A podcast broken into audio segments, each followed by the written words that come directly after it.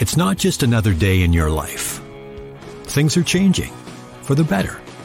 At Comcast, we see those changes and we're thinking about how we use technology today to live, work, learn, and play. And we're building for the future now, so we're better prepared for the wants and needs of tomorrow. That's why Comcast is rolling out multi-gig internet speeds to more than 50 million homes and businesses before the end of 2025, making our already industry-leading network even faster, smarter, greener, and more reliable. Over the decades, Comcast has been your partner, working hard to serve your community, and will continue to be your partner. We're expanding our gigabits so you can enjoy the tiny bits that matter most. Hi, I'm Sheletta Brundidge. I'm a media personality, podcaster, and a business owner. But my most important role is mom. Three of my beautiful kids have been diagnosed with autism spectrum disorder. When I didn't know who to trust or where to turn, I found ACRA. ACRA provides home care services to families all over Minnesota. The care is not one size fits all. They know each one of my kids is unique. They listen to what resources we needed and what's best for our family. I've seen my kids grow and thrive with ACRA's in home care. While autism is the most common diagnosis among ACRA clients, ACRA offers personalized in home care services for people with disabilities chronic illnesses, behavioral diagnosis, and mental illness. They work with children, adolescents, and older folks too. Find out more about ACRA at their website, acrahomecare.org. ACRA helps me provide my kids with a better quality of life. They can do it for your family too. It's Not Your Fault is a podcast for parents, caregivers, and young people navigating the world and its challenges Here's your host, Brandon Jones. Greetings, everyone, and welcome back to another installment of It Is Not Your Fault 18 Mental Health Podcast. I am your host, Brandon Jones.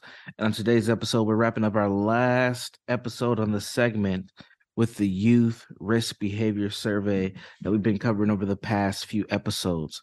And in this episode, I'm going to talk about the last concluding feature that they highlighted in this report and kind of my thoughts on where I see um, the approach to young people and mental health is going, given the current state that we're in.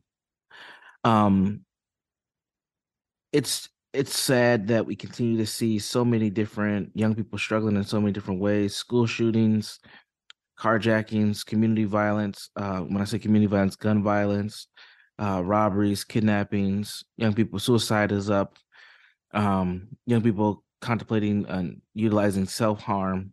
These things are happening, and it's not just one state. It's not just one place. A lot of it's in America. That's interesting. But when, we, but since we're in the United States, since we're in America, we have to focus on the youth here, but not saying that our youth have more important things than others.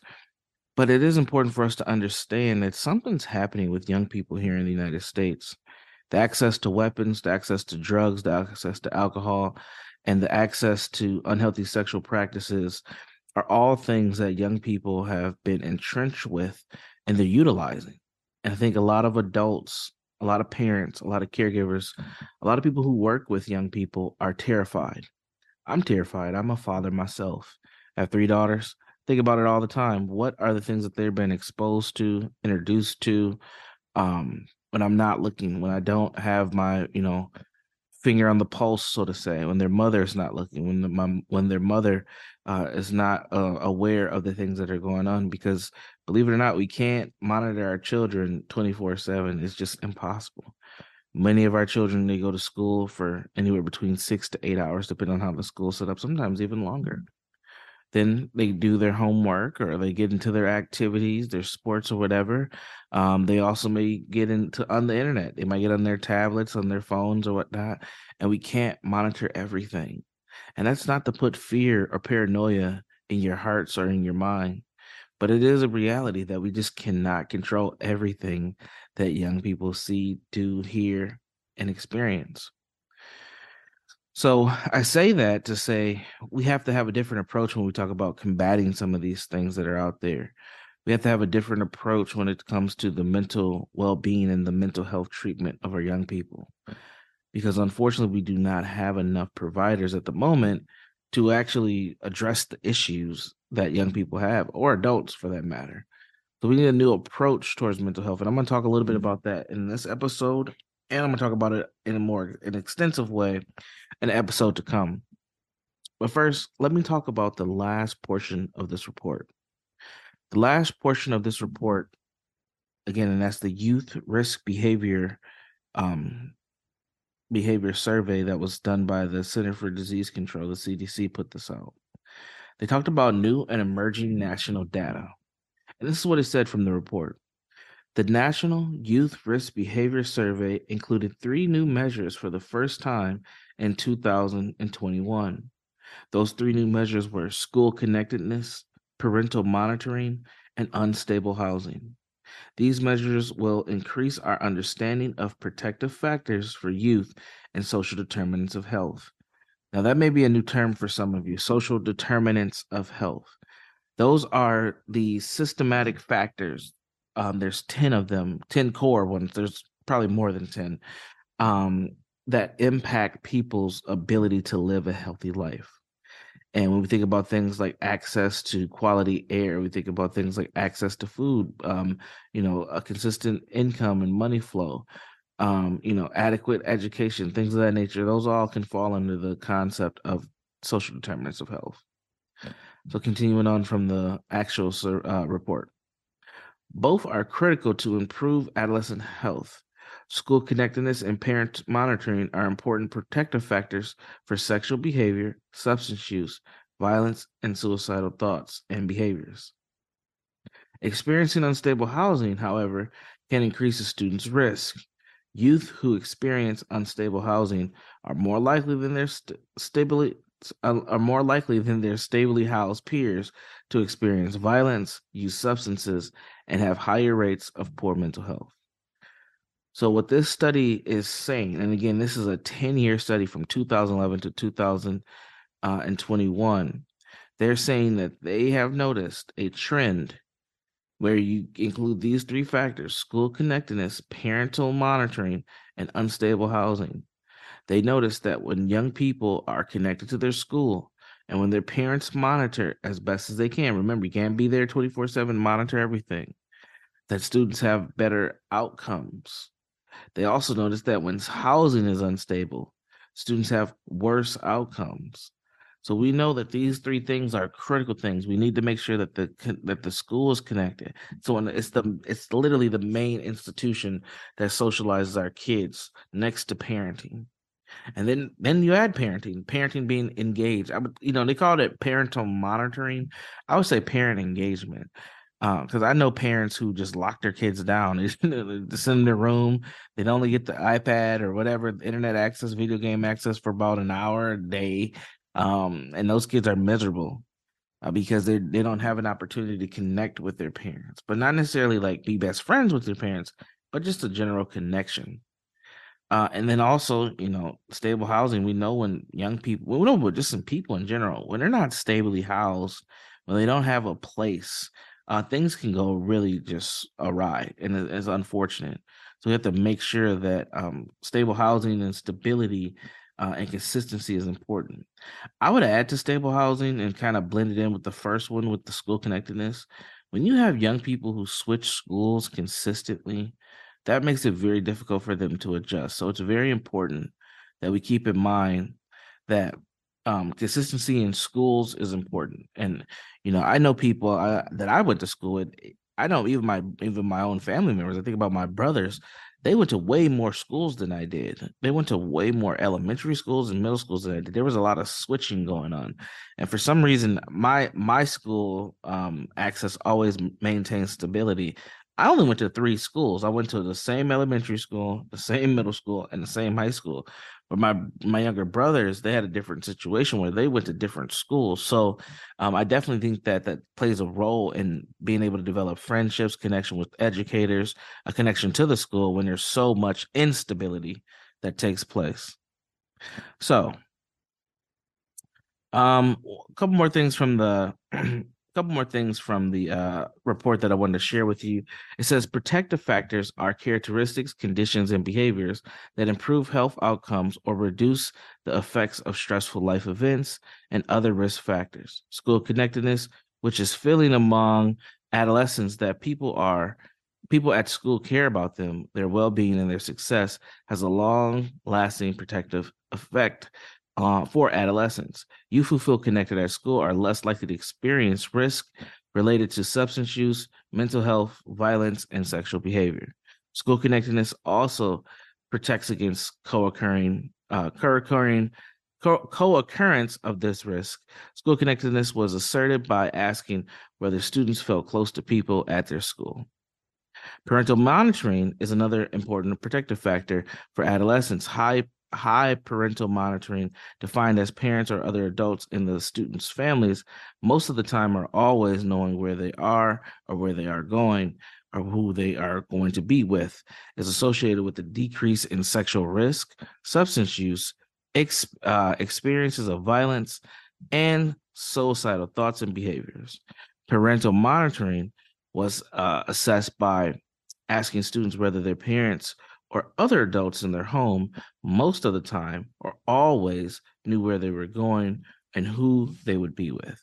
So again, this having a general understanding where your kids are at, what they're doing, who they're connected with, um, will help just to reduce the risk of them finding themselves in some very uncomfortable, dangerous, and scary situations. Uh, so we know that it's important to be engaged and involved with your children for not just their mental health, but also their ability to succeed. But that doesn't mean locking them down and keeping them away from things. And that doesn't mean that your level of fear and paranoia should be sky high, but your awareness should be. And you want to make sure that you keep a good connection with your children so that the communication can be very effective as well. Otherwise, you may be putting your child in even more jeopardy than you want them to, and they may be pushing away from you because of the position that you're taking of locking them down. And I bring that up because I've had a few parents recently ask me a few different types of questions that all oh, were kind of within the same ballpark. And I think that a lot of people are parenting from a position of fear due to just where things are in society. And I get it. I understand it professionally and personally. I understand it personally because I am a dad and I think about my children as they enter into their, you know, younger teen years and they want more independence. And I think about the things that I hear and see that I've seen as a as a therapist and uh, as as a person who's worked in community for so long, and how my heart would just drop if anything happened to my kids. I get it, but at the same time, I don't want to shelter them from the realities of life, and I don't want to shelter them from having life experience that helps them grow.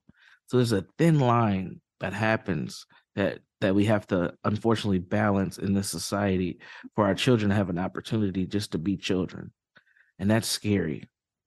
You know, and then professionally I think about it because, you know, at the end of the day, I've dedicated my livelihood to assisting and helping people grow and thrive to the best of their ability. And I don't have the answer all the time. I have ideas, but I don't have the answer because if I did, one, I'd probably be a multi-billionaire because I've solved the problem of how to help children thrive. But two, these problems would stop happening, and they haven't. So I hope that folks like yourself, folks like me, we can continue to, you know, use our brain energy, use our heart energy to make the change that's necessary for our children to thrive and succeed in the society, and and make sure that this place is safe enough for them to do it again, I'm not ringing the alarm here and I'm not, you know, rattling the cage, so to say, to scare you or make you more paranoid about what's happening. But I am just going to keep it, you know, 100 with you, keep it very real and let you know that at the end of the day, there are things that we can do and there are things that are happening at the same time. And we have to just use our best judgment to give our children a chance to thrive and grow in the society.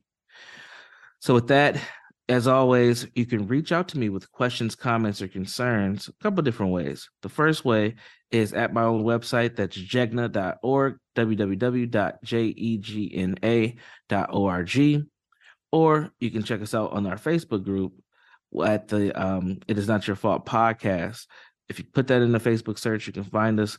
Hit us up there. We say, we share articles and information there all the time.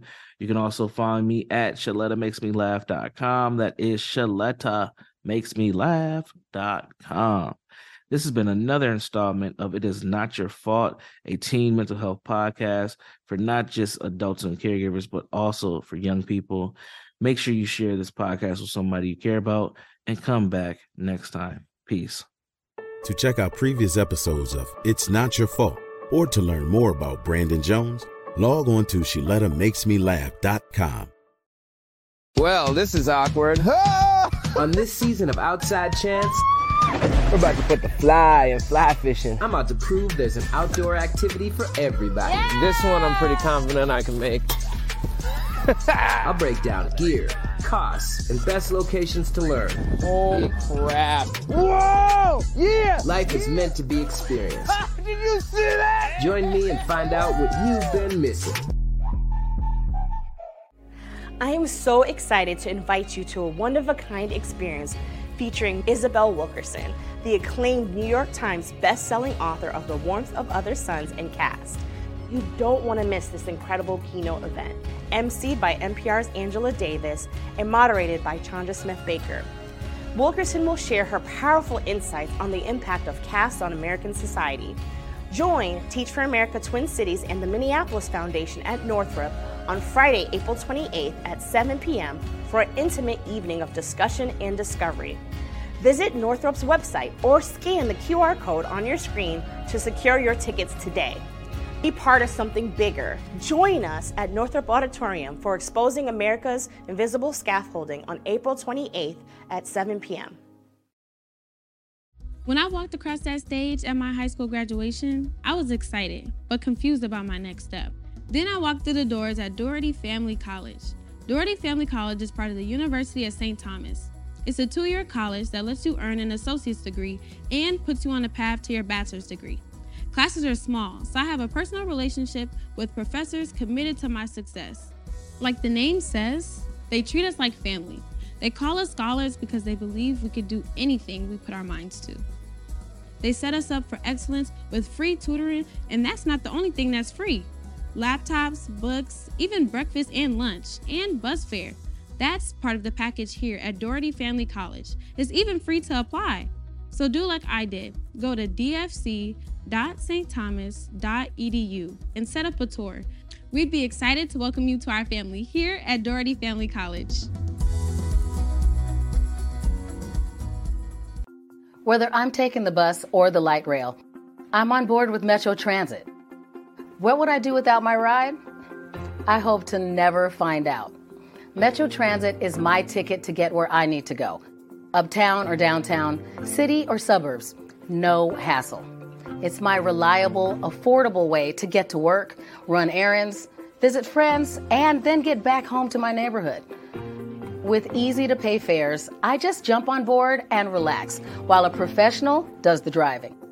This is my time to listen to my music, catch up with my friends on social media, play a game or read, or just chill out and unwind on the way to my destination.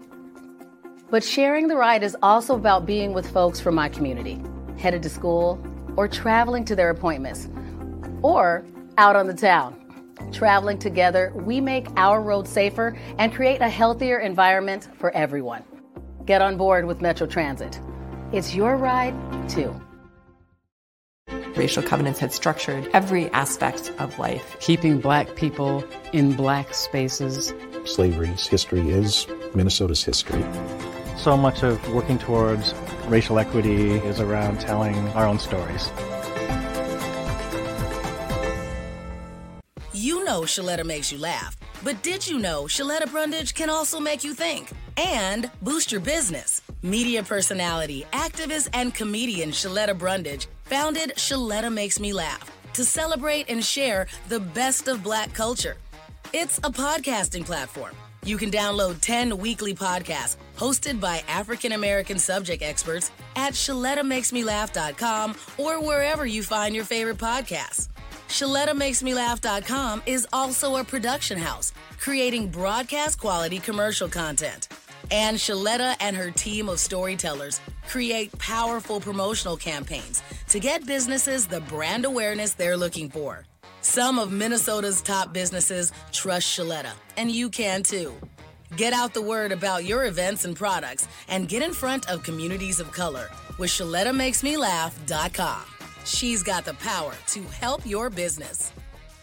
When you're running your own business, it's exciting to imagine what's possible and overwhelming to think about how to make it work. You need a banker to help meet challenges and make the most of opportunities to grow.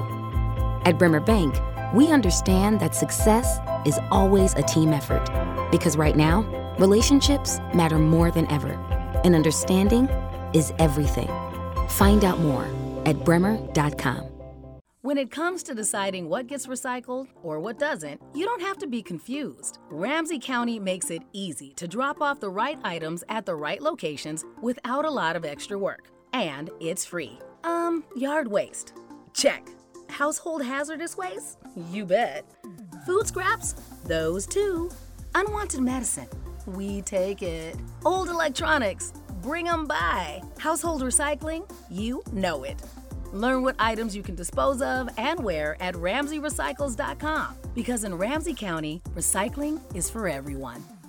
At General Mills, our table is your table, and we believe racial equity, diversity, and inclusion are key ingredients for our success.